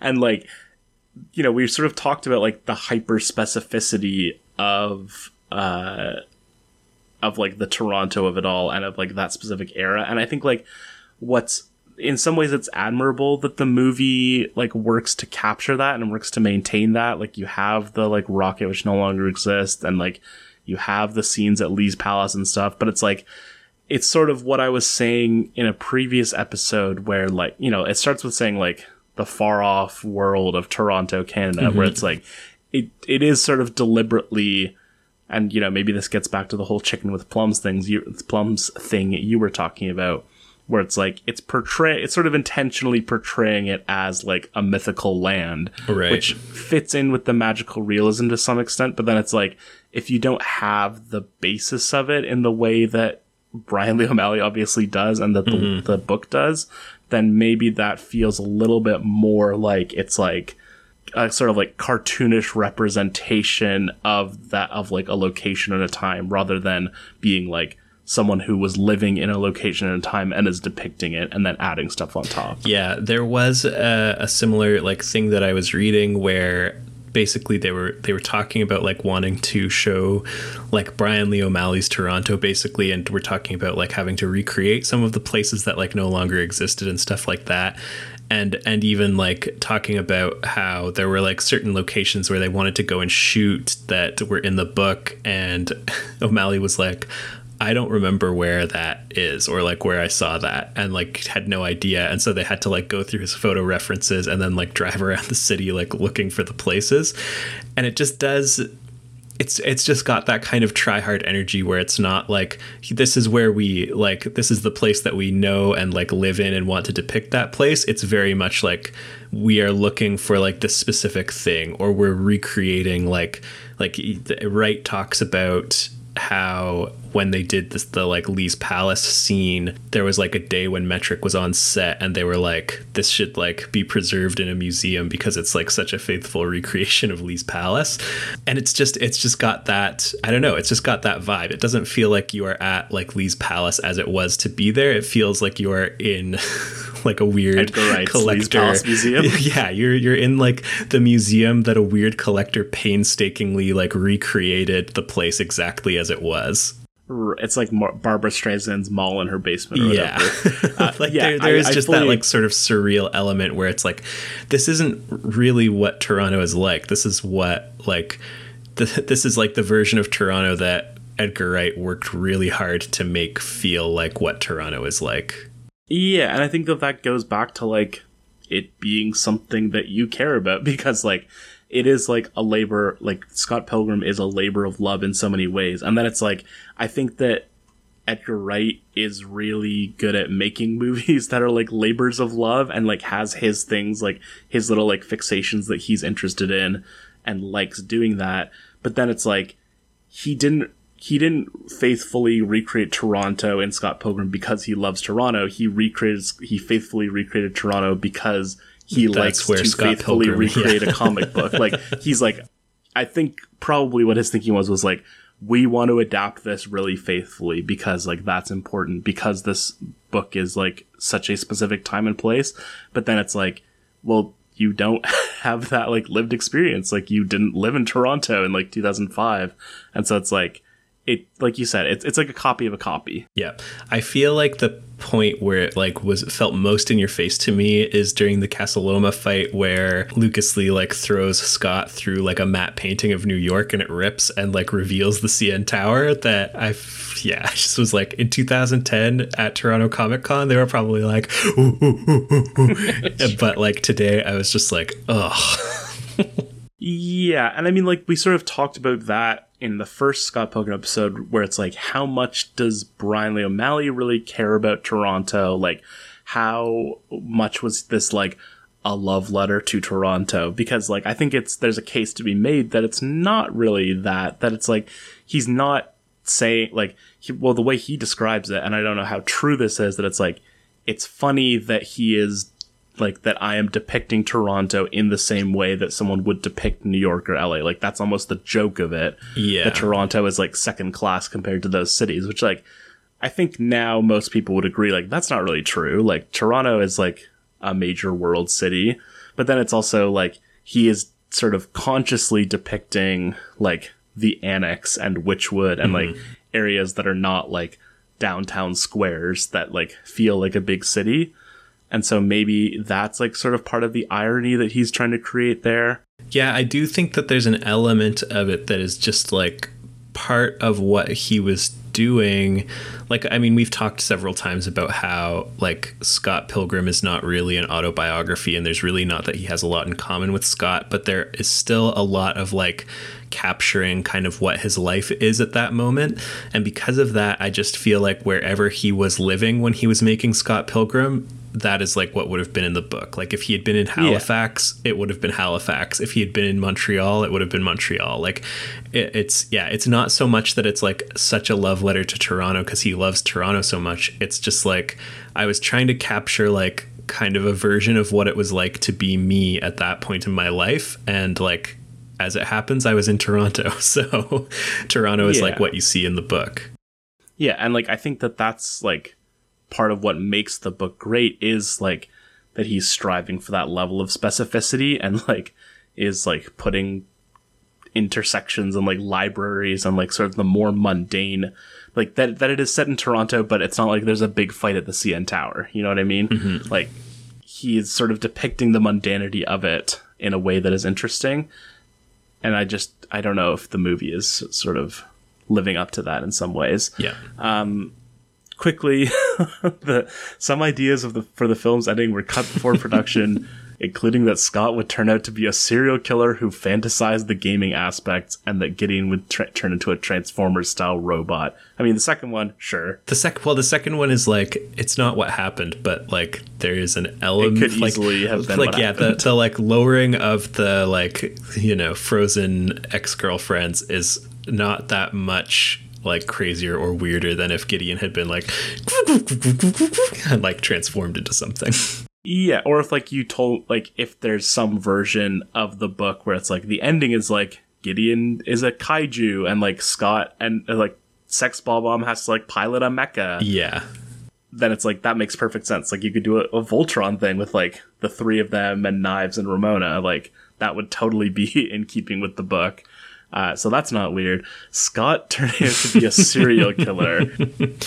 that yeah. So I also saw that and I was like, who do Surely we think? That's not real. who do we think pitched that idea? And and again, like how seriously was that considered? Is that one of the things that sticks in everybody's head because they're like just as an example of like how you know scattered to the four winds we were as far as like trying to come up with an ending. We even talked about what if Scott was a serial killer and it was all in his head, or was it like like did one of the actual like did one of Edgar Wright, Brian Lee O'Malley, or Michael Bacall actually like come to a meeting and be like, so I mean like stop me if this is crazy, but I've been working with like this idea. Okay, so the way that it's described in this article that is like the original source for that on Wikipedia is that it's like it that it would there would be a news report at the end that say that says a local teen has killed seven people. And like i think that makes more sense as like the ending to like as a final joke yeah. where it's like i and i don't think that really says that he dreamed it. Like i don't think that that necessarily follows. Like he said edgar wright says that he said, "Yeah, we nearly shot that on video during the reshoots, but damn it, we only had six hours of night and no time to do it. It would have been funny." so basically, like it's like it does. It does sound like a joke. Like like it, it makes would be more like, sense as an ending gag where it's like as the they're like ends. fading into the door, you hear a report that is like Gideon Graves has been identified as the most recent victim of like the violent Yeah. te- local teenager who has been like spotted around the city committing wanton acts of murder. Like, yeah, it, it does make sense as like a final little button joke. Yeah, and it's sort of you know like we talked about this, like we talked about like is he killing them and like that whole Right. concept, which is like obviously never addressed in the book, but like you know you can see that being a funny joke, Yeah. as opposed to something where it's like the last twenty minutes is Yeah. about like Like Scott wakes up and is like, "Dear diary, I had the dream again." yeah, exactly. Is there anything else we want to touch on before we do awards talk? Um, I don't think so. Yeah, I mean, like, so, you know, I feel I do often worry when we're doing these episodes, like, we tend to harp on the things that we don't like. We tend to Yes, sort of very like negative identify. people. I think we we are kind of negative on this show. I feel like. well, I think that we have the a general approach to most things that uh, is problem oriented, and if uh, if it is fine and it works, it doesn't necessarily need to be addressed. I think also, I think that, you know, with stuff like this where it's like, it's a given that I like Scott Pilgrim and it's a given that I like this movie. Like, you know, I, I had, this has gone down a little in my memory. Another thing, actually, before we do awards is like, this feels so much more of a time than the book does. I feel like, like, oh, even though the yeah, book I is like agree. set in such a specific time, you could tell me that like you know with a few changes that it's like it takes place in like 2016 to 2018 and like it would be just as believable more or less Mm-hmm. whereas this is like this clearly came out in the late 2000s like bef- like when superhero culture was like becoming a thing but before it was like the monolithic structure around which Mm-hmm. like all cinema is built and like the fact that it's like a comic book adaptation, but it's sort of a more obscure comic book, and just like that it got this budget. And I think like Well, just like the whole the like the the the way it was marketed, the like hot topic like standee like merchandising side of things, like yeah. and I think I think like five years earlier this just doesn't get made, and then five years later it's maybe a little too hokey to get it made, but maybe I'm giving people too much credit. it would I think that obviously like if it came out five years later, it would be less highly regarded. um and because I think like this does it certainly has a cult following. I think, you know, I've talked about this myself that like I think this is weirdly like you know in in keeping with a lot of Edgar Wright stuff that this is like a weirdly influential movie and that like a lot of modern movies sort of try to capture like the pacing and the editing because like there are like some really like formally audacious things that it does like the final fight sequence with like all like the cross cutting and like the split screens that it makes where like you'll have like the Sex Bob-omb members in like a triangle and then it'll cut to like a different split screen where it's like Gideon and Scott like there's like a lot of crazy stuff in this movie. Obviously the editing is like a very Edgar Wrightian the way that like scene transitions happen and I think that is like faithful to the book as well like I, there there's some like stylistic and aesthetic elements that I think are a- adapted from the book very well like the the like title cards and like the so yeah they went to the thing Yeah, type yeah. beat Um, I did remember one thing that I meant to mention, which is that Scott's bass is a Rickenbacker, which is crazy.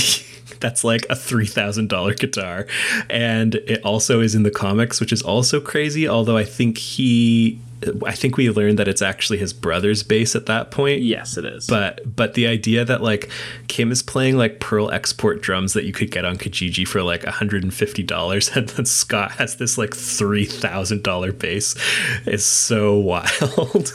right uh, just just because I don't think we ever fully wrapped it up what how do you feel about Edgar Wright nowadays have you did you see last night in Soho? I have not seen Last Night in Soho, although I have heard mixed things. I really like Baby Driver a lot. Um, mostly, like, I'm just such a big Ansel Elgort fan. Uh, um, no, I do. I do really like Baby Driver a lot, though, and I was uh, keen to see Last Night in Soho until I heard that it was not good, and then uh, it also came out in like a weird point, pandemic wise, where it was like, Yeah.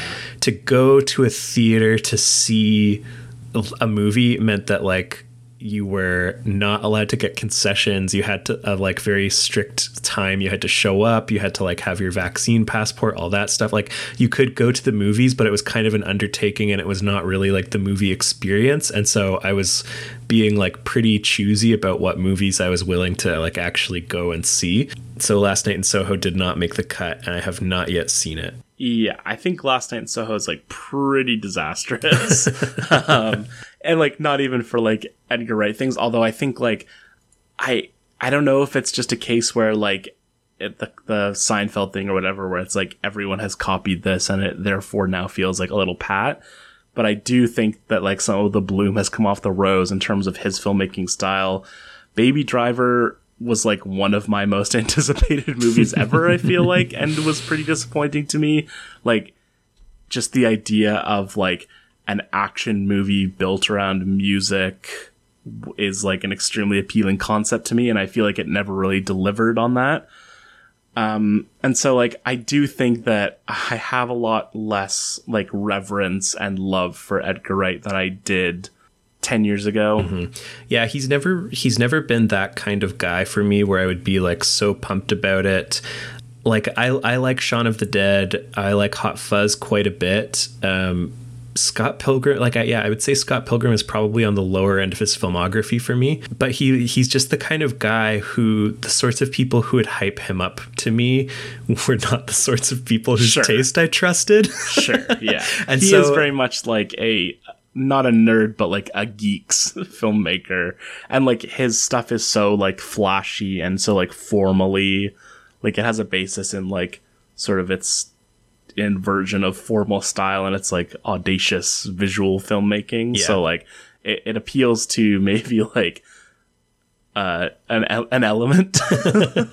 all, all that to say, just that like he I've never seen a movie from him that I didn't like. And I I guess like looking at his filmography I have seen most of his movies but I've I, have i have also never seen a movie of his that I like loved to death. And I've always been a little bit leery of him because of sort of just like the nothing to do with him but just sort of like the sorts of people who are very into him yeah um, for sure and and so yeah I I mean I think generally that's that remains like I said I really like Baby Driver. I think that's probably my favorite movie of his, but even like that one, I can like recognize elements of it where I'm like, that's a bit much for me. And and as much as like I would say in general, I assume that one of his movies I'm probably going to enjoy, especially if he also wrote it like he's just not the kind of guy that I get like super excited about when it's like this new Edgar Wright project is coming. I would never be like, oh, the latest E Dubs. like, yeah, I, I, I feel like I was there was like a five year window like between Scott Pilgrim and Baby Driver where I was sort of like that. Like I ha I don't really like fully love Shaun of the Dead or Hot Fuzz in the way that some people did. I think I like wanted to love those movies because like a lot of people were like Hot Fuzz, like that's one of the best movies ever. I loved Scott Pilgrim at the time. I still really like it. You know, obviously, like, I think that even though it has clearly aged, like, it hasn't aged as nearly as much as it could, if that makes sense. Yeah, he does. I think what it is is that he flirts with a little bit of like Ernest Clineism insofar as mm-hmm. like I think that he he is a much better writer and artist generally than Ernest Cline in my personal opinion. But I do think that part of his appeal to some people is that like oh did you hear that? He mentioned the thing. Yes. And I mean like that that is to some degree agree that's the Brian Lee O'Malley thing as well, at least in this book. Well, yeah, it's, like, it's, it's, the Scott Pilgrim thing for sure. I think we will yeah, see as yeah, we yeah. continue. Pil- yes, I should say Scott into Pilgrim, his, not his him. bibliography that it's not really the Brian Lee O'Malley thing, but it's definitely think, the Scott Pilgrim thing. And I think that that, in many ways, is what makes Scott Pilgrim like more of an enduring artifact. And I think we talked about this a little bit on the episode with the books that like that like he is the kind of guy who would make Lost at Sea, not the kind of guy who would make Ready Player One and right. then make Scott Pilgrim. Like you need the foundation of like a pretty like earnest and like emotionally attuned guy to have to make that book and have it not be like painful to revisit 10 years on. Yeah. And I think that the movie, you know, it still has a lot of that DNA. It still has like a bit of the and you know, maybe we should dig into this a little deeper that like the whole like arc of Scott in the movie.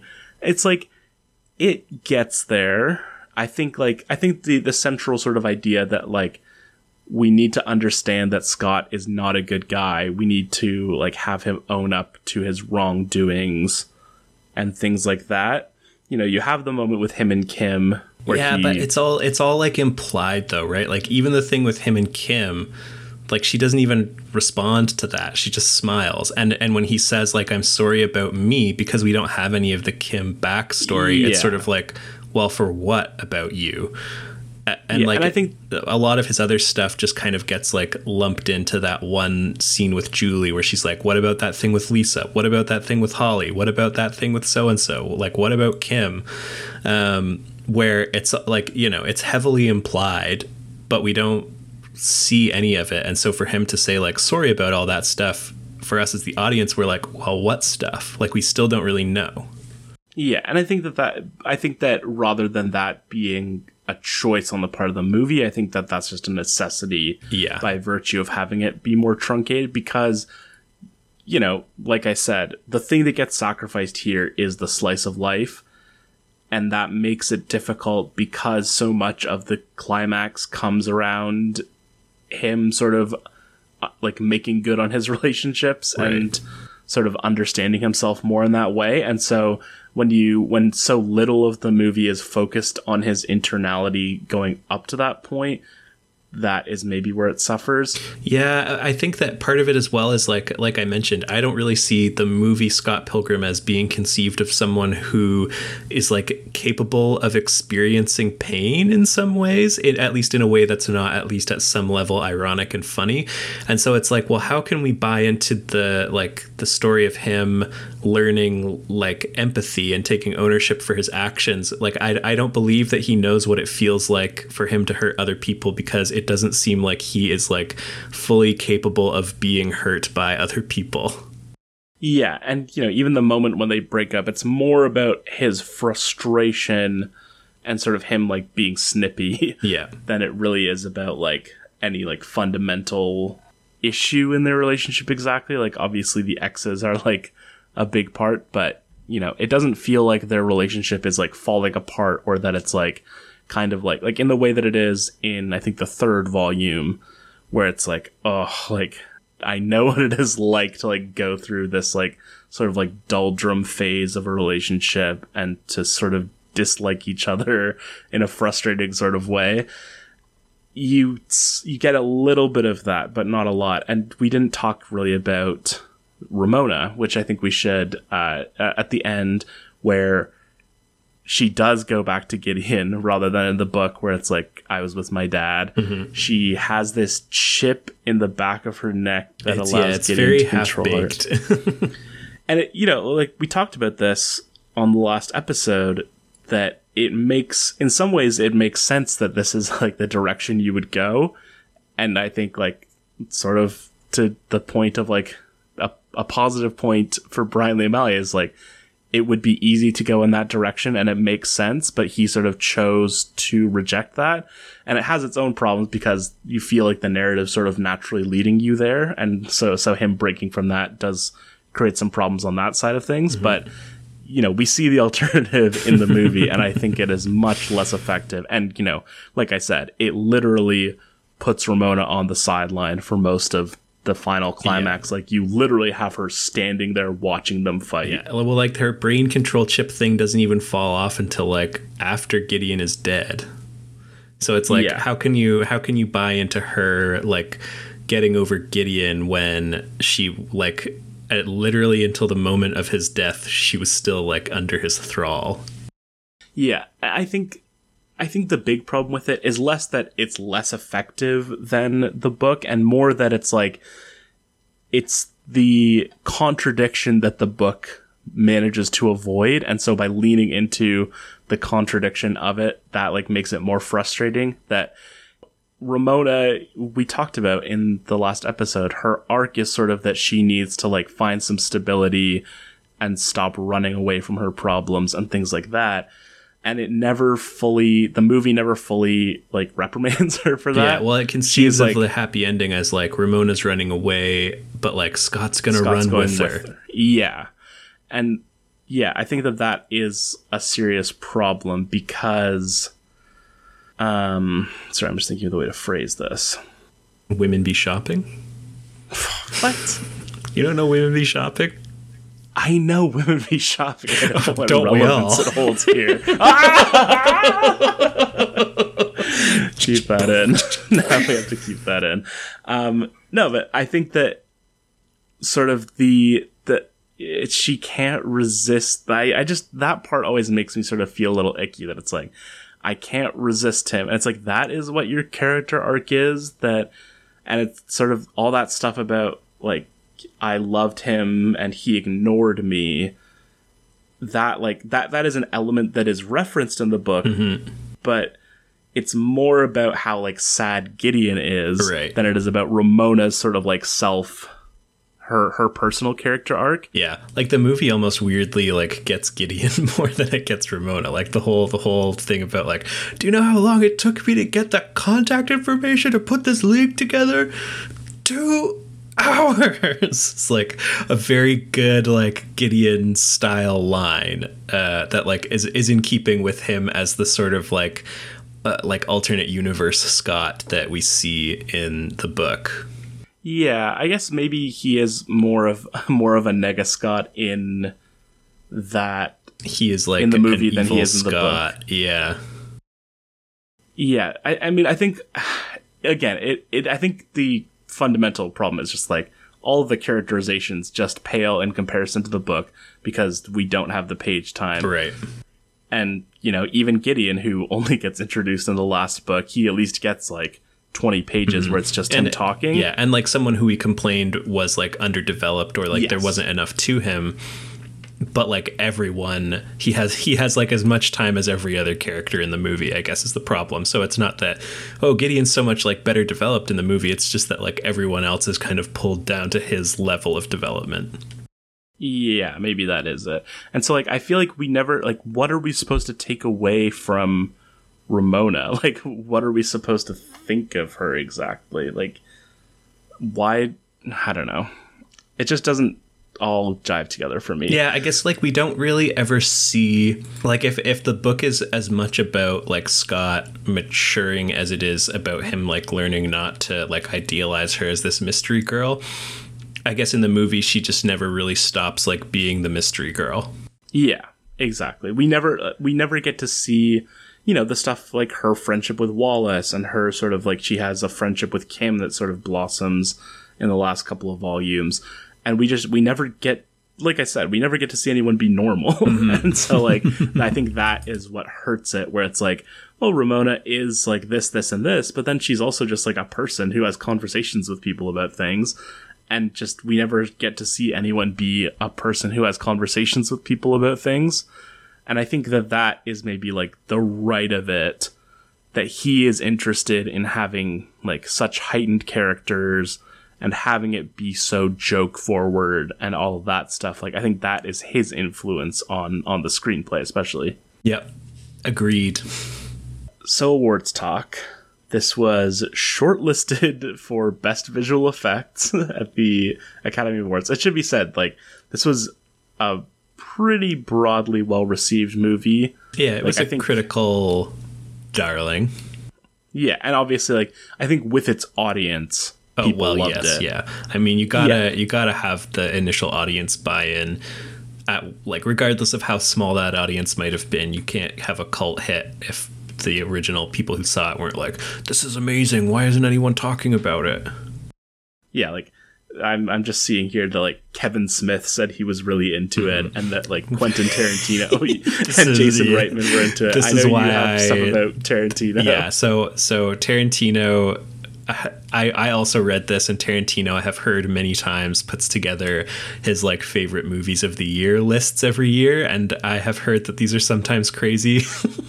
so I saw this this thing that Kevin Smith said that he had heard from Tarantino that he loved it and like I also read somewhere that um Edgar Wright had like consulted with Tarantino about how to manage the action in some of the more like complicated scenes and things like that. And so I was like, I wonder if this was on Tarantino's uh, best of 2010 list. It was not, but uh, just couldn't edge out Kick Ass and uh, get him to the Greek.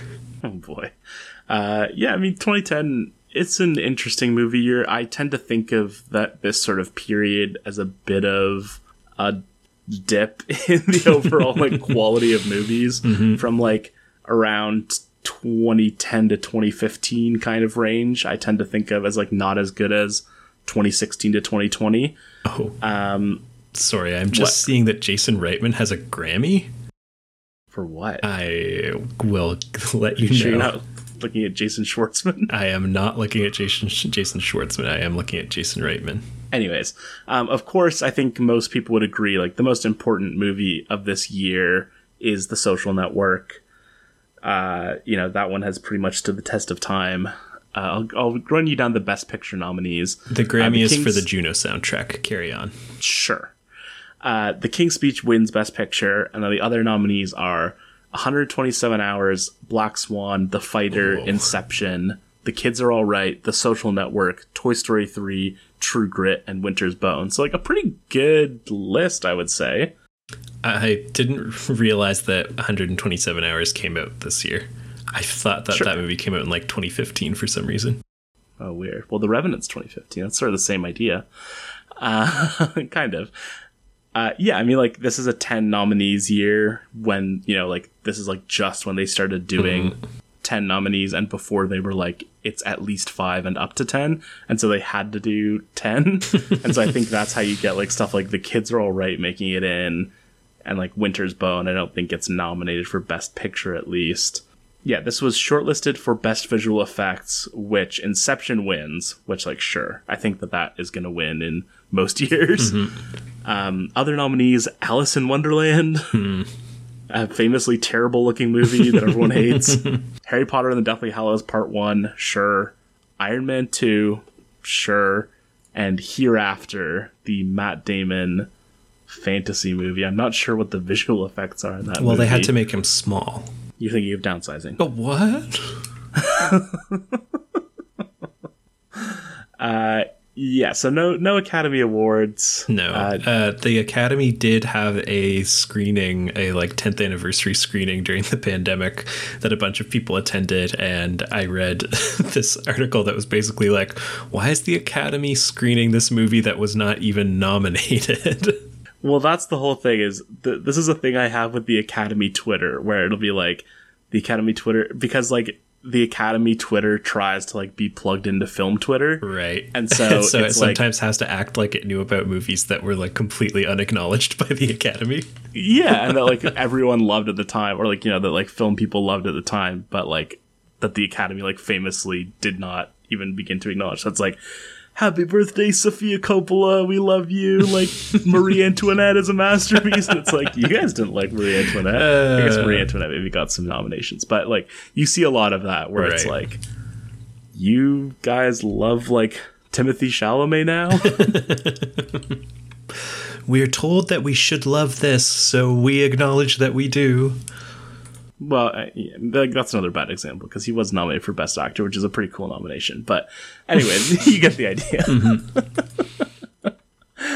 that they're like happy birthday scott pilgrim versus the world we're hosting a screening where brie larson michael Cera, and uh, uh, uh, who's that i guess it's probably edgar wright oh no it was chris chris evans um, are all gonna like come hang out and talk about it which is also like of the three people to get i mean i guess it makes sense because brie larson is the most famous. yeah and like Brie brie Larson larson, won an is Oscar. right there like uh, not too far behind him i would say and then the star Yeah, for sure.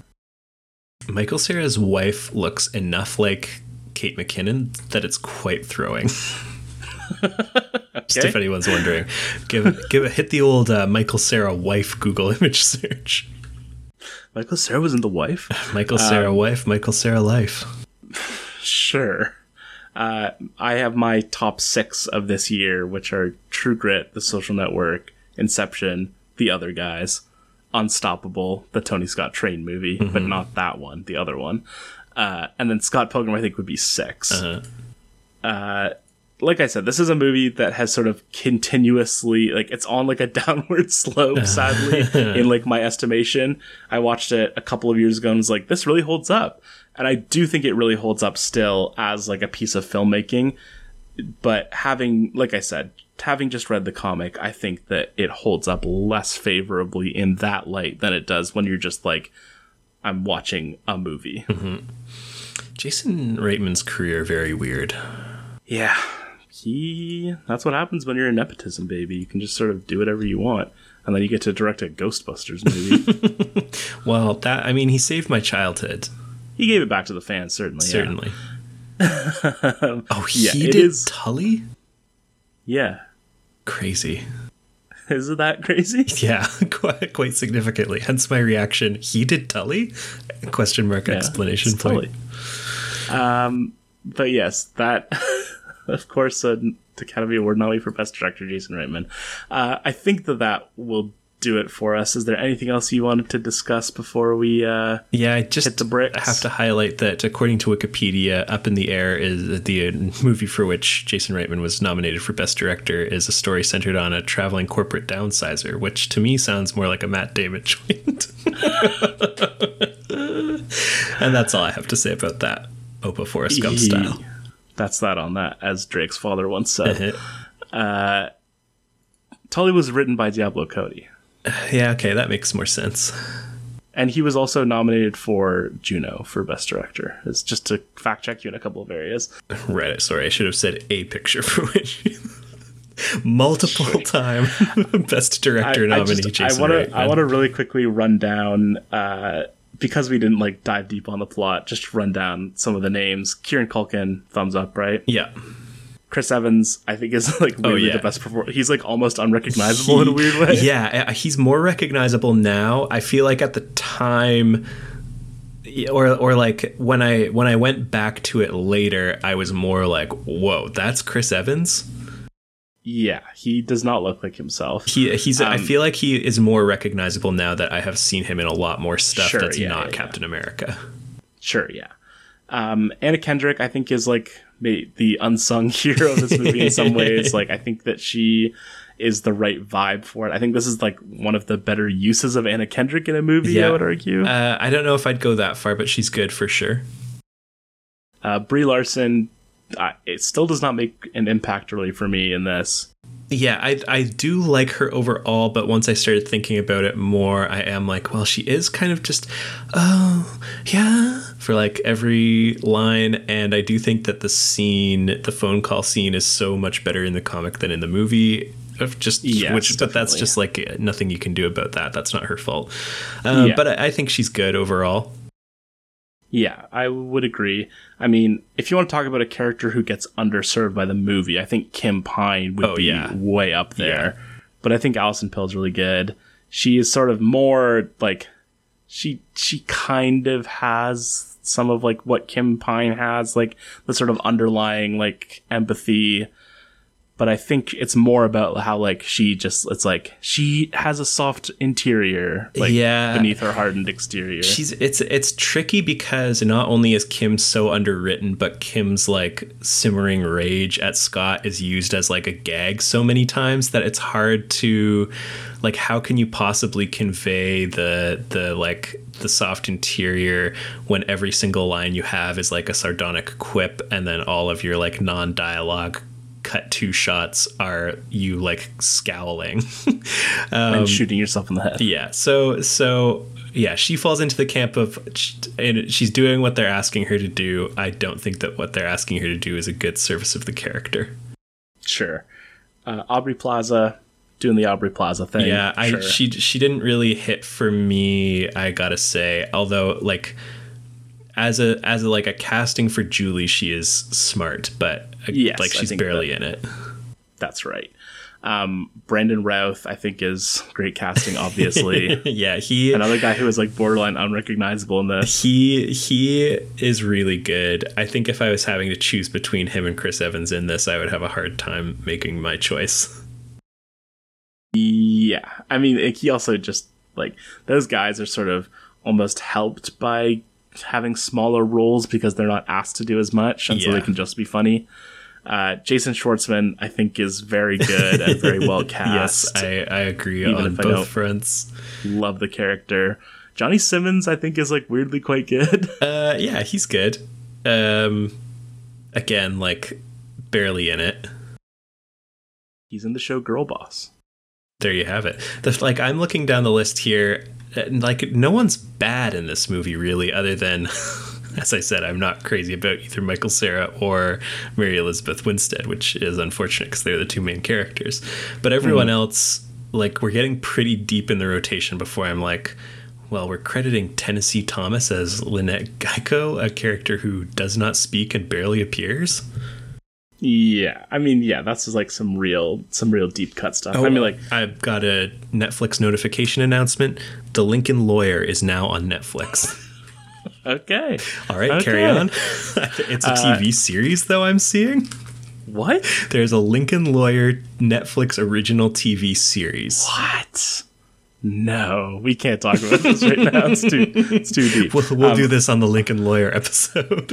Sure. One thing I did want to bring up, just because I think it's very funny, is Tom Jane and Clifton Collins as Yes. the vegan police. Well, the, the my- vegan police is uh, like maybe the number one example of a thing that is funny in the comic, but gets punched up so hard in the movie that like, yeah, I think I think that when people think about Scott Pilgrim and it's like, quick, like Scott Pilgrim, best joke, like vegan police is like one of the first things people think of. yeah, milk and eggs, bitch. Yeah, is iconic. One of the one of the iconic lines for sure. Yeah, and maybe that's what it is. Is like the more overtly silly stuff that like was always designed to be silly that it can like get punched up and be really funny. Mm-hmm. And then it's like the characters who and like you know the Lucas Lee stuff is really funny. We talked about Brandon Routh being really good, and then it's more the when people have to like not just be that that Yeah. it sort of falters a little. Um, and my my biggest laugh always when I watch this movie is after they de-veganize Todd and like they and like Scott is like standing there and they are like walking away Yeah, and do like high five. high five on their way back to their like cop car. always really makes me laugh. Um, but yeah, that's pretty much it. Uh, and I'm gonna go ahead and say that that is the end of the episode. Uh, thank you all for listening.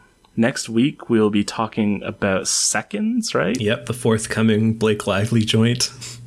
Oh, I forgot about that. Did she did she direct the rhythm section? A movie that was like the definition of doesn't exist. Uh, first of all, how dare you? Second of all, maybe. No, she did Uh, not. no, Directed she did by not direct it. Released in 2020. I f- want to predict now. Filmed in 2015 or 16. I'm not Clicking sure. through to production. No, 2017 filming began.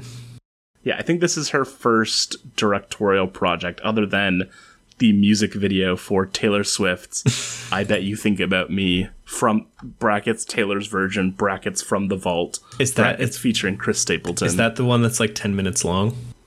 No, that's all too well. I bet you think about me is just like she with these re-releases, she includes like tracks that were written for the record but never recorded mm-hmm. and will like record them and release them as bonus tracks. And one of them is this song with Chris Stapleton that Blake Lively did the music video for, I see. which I remember being fine. I believe Miles Teller is in it. From Too Old to Die Young and Top Gun Maverick. Oh, A man. uh, an Ed Brubaker joint. You want to do it? We got we gotta do Too Old to It's Die Young so. on the podcast. We'll talk about it later. It's, It's so, so long, It's that's a big commitment. and it's like harrowing. also, no spoilies about any future forthcoming uh, miniseries. sure, sure, sure. Um, do we want to just do a tight two on how good Top Gun Maverick's gonna be? Uh, it's gonna be amazing. I can't believe so many people recently have said to me, "There's no way that's gonna be good, right?" And I'm just like, "Are you high? There's no way that's gonna be bad. It literally could not be bad. It, like now I'm biased as like uh, uh, the kind of person who is like really into planes for no good reason and not not Sure. even not even like the uh, respectable kind of too into planes where I like care about the history or the, like the specifications or play like realistic flight simulators or anything like that strictly in the way that when I see a jet I'm like oh cool yeah. so- when's the last time you watched Top Gun? I watched Top Gun probably six months ago. Um, I've watched it since they announced Top Gun Maverick. I've probably watched it like four times because each each time thinking like, well, it's about to come out. yeah, true. But- that movie, I, I feel like we've talked about on the podcast how many times Top Gun Maverick has been rescheduled. it just it's the kind of movie that I'm like, oh, a featurette about how like Tom Cruise got access to like a military plane that like no civilian has ever flown. Yeah, could definitely gonna read that. And then yeah, like I said, it could it could be like five hours of just like aerobatics and I would be like, this is the greatest movie of 2022. Yeah, I mean, Top Gun, one of our swaggier movies. Yeah, and Tom I just Cruise, feel one like of our swaggier stars. like yeah top gun one of our swaggier movies. Tom cruise one of our swaggier stars. Tom cruise already a guy who knew how to fly planes. Top gun maverick a movie where because top gun is so swaggy and the military is like oh uh, corporate propaganda you say? They're like yeah we'll let tom cruise like do whatever he wants with like military grade jets and like let you use like all of these different planes to do whatever like we'll put tom cruise in the cockpit with a like trained navy pilot so that you can get these like reaction scenes of him pulling 8 g's like sure. And so i'm just like how can you have that combination of like tom cruise especially at this point in his career planes that are this cool and then like this level of access to them by like the only institution on the planet that could possibly grant it and like ever believe that it's not going to be just like a spectacle for the ages I mean, I couldn't agree more. that's what that's how i feel about top gun maverick I'm pretty much in the same boat. Uh, wait, there are reviews out? oh my gosh. Hold on, hold on, hold on. As I've said many times, the only review I need is a close up shot of a jet engine like flaring while the afterburner goes. well, how about 90 reviews on Rotten Tomato? 97%! Let's go! I reiterate that movie cannot possibly be bad. It's like it's impossible. Critics' consensus: Top Gun Maverick pulls off pulls off a feat even trickier than a 4G inverted dive, Hmm. delivering a long-belated sequel that surpasses its predecessor in wildly entertaining style. Oh. Okay, we need to end the episode. yeah, absolutely. But we love Top Gun Maverick. We will be uh, shortly off mic discussing which IMAX theater to go see it in. I have no doubt. Uh, But until next time, I'm seizing the seizing the reins here. We had to you had to tell people to follow Oh us yeah, on Twitter. yeah. Follow us on at Got Twitter. the Runs Pod on Twitter, uh, Got the Runs Pod at gmail.com. Uh, I assume we will have received tons of emails since we begged people to send us emails last episode. Uh, thank you all for listening, and until next time, to, To be be continued. continued.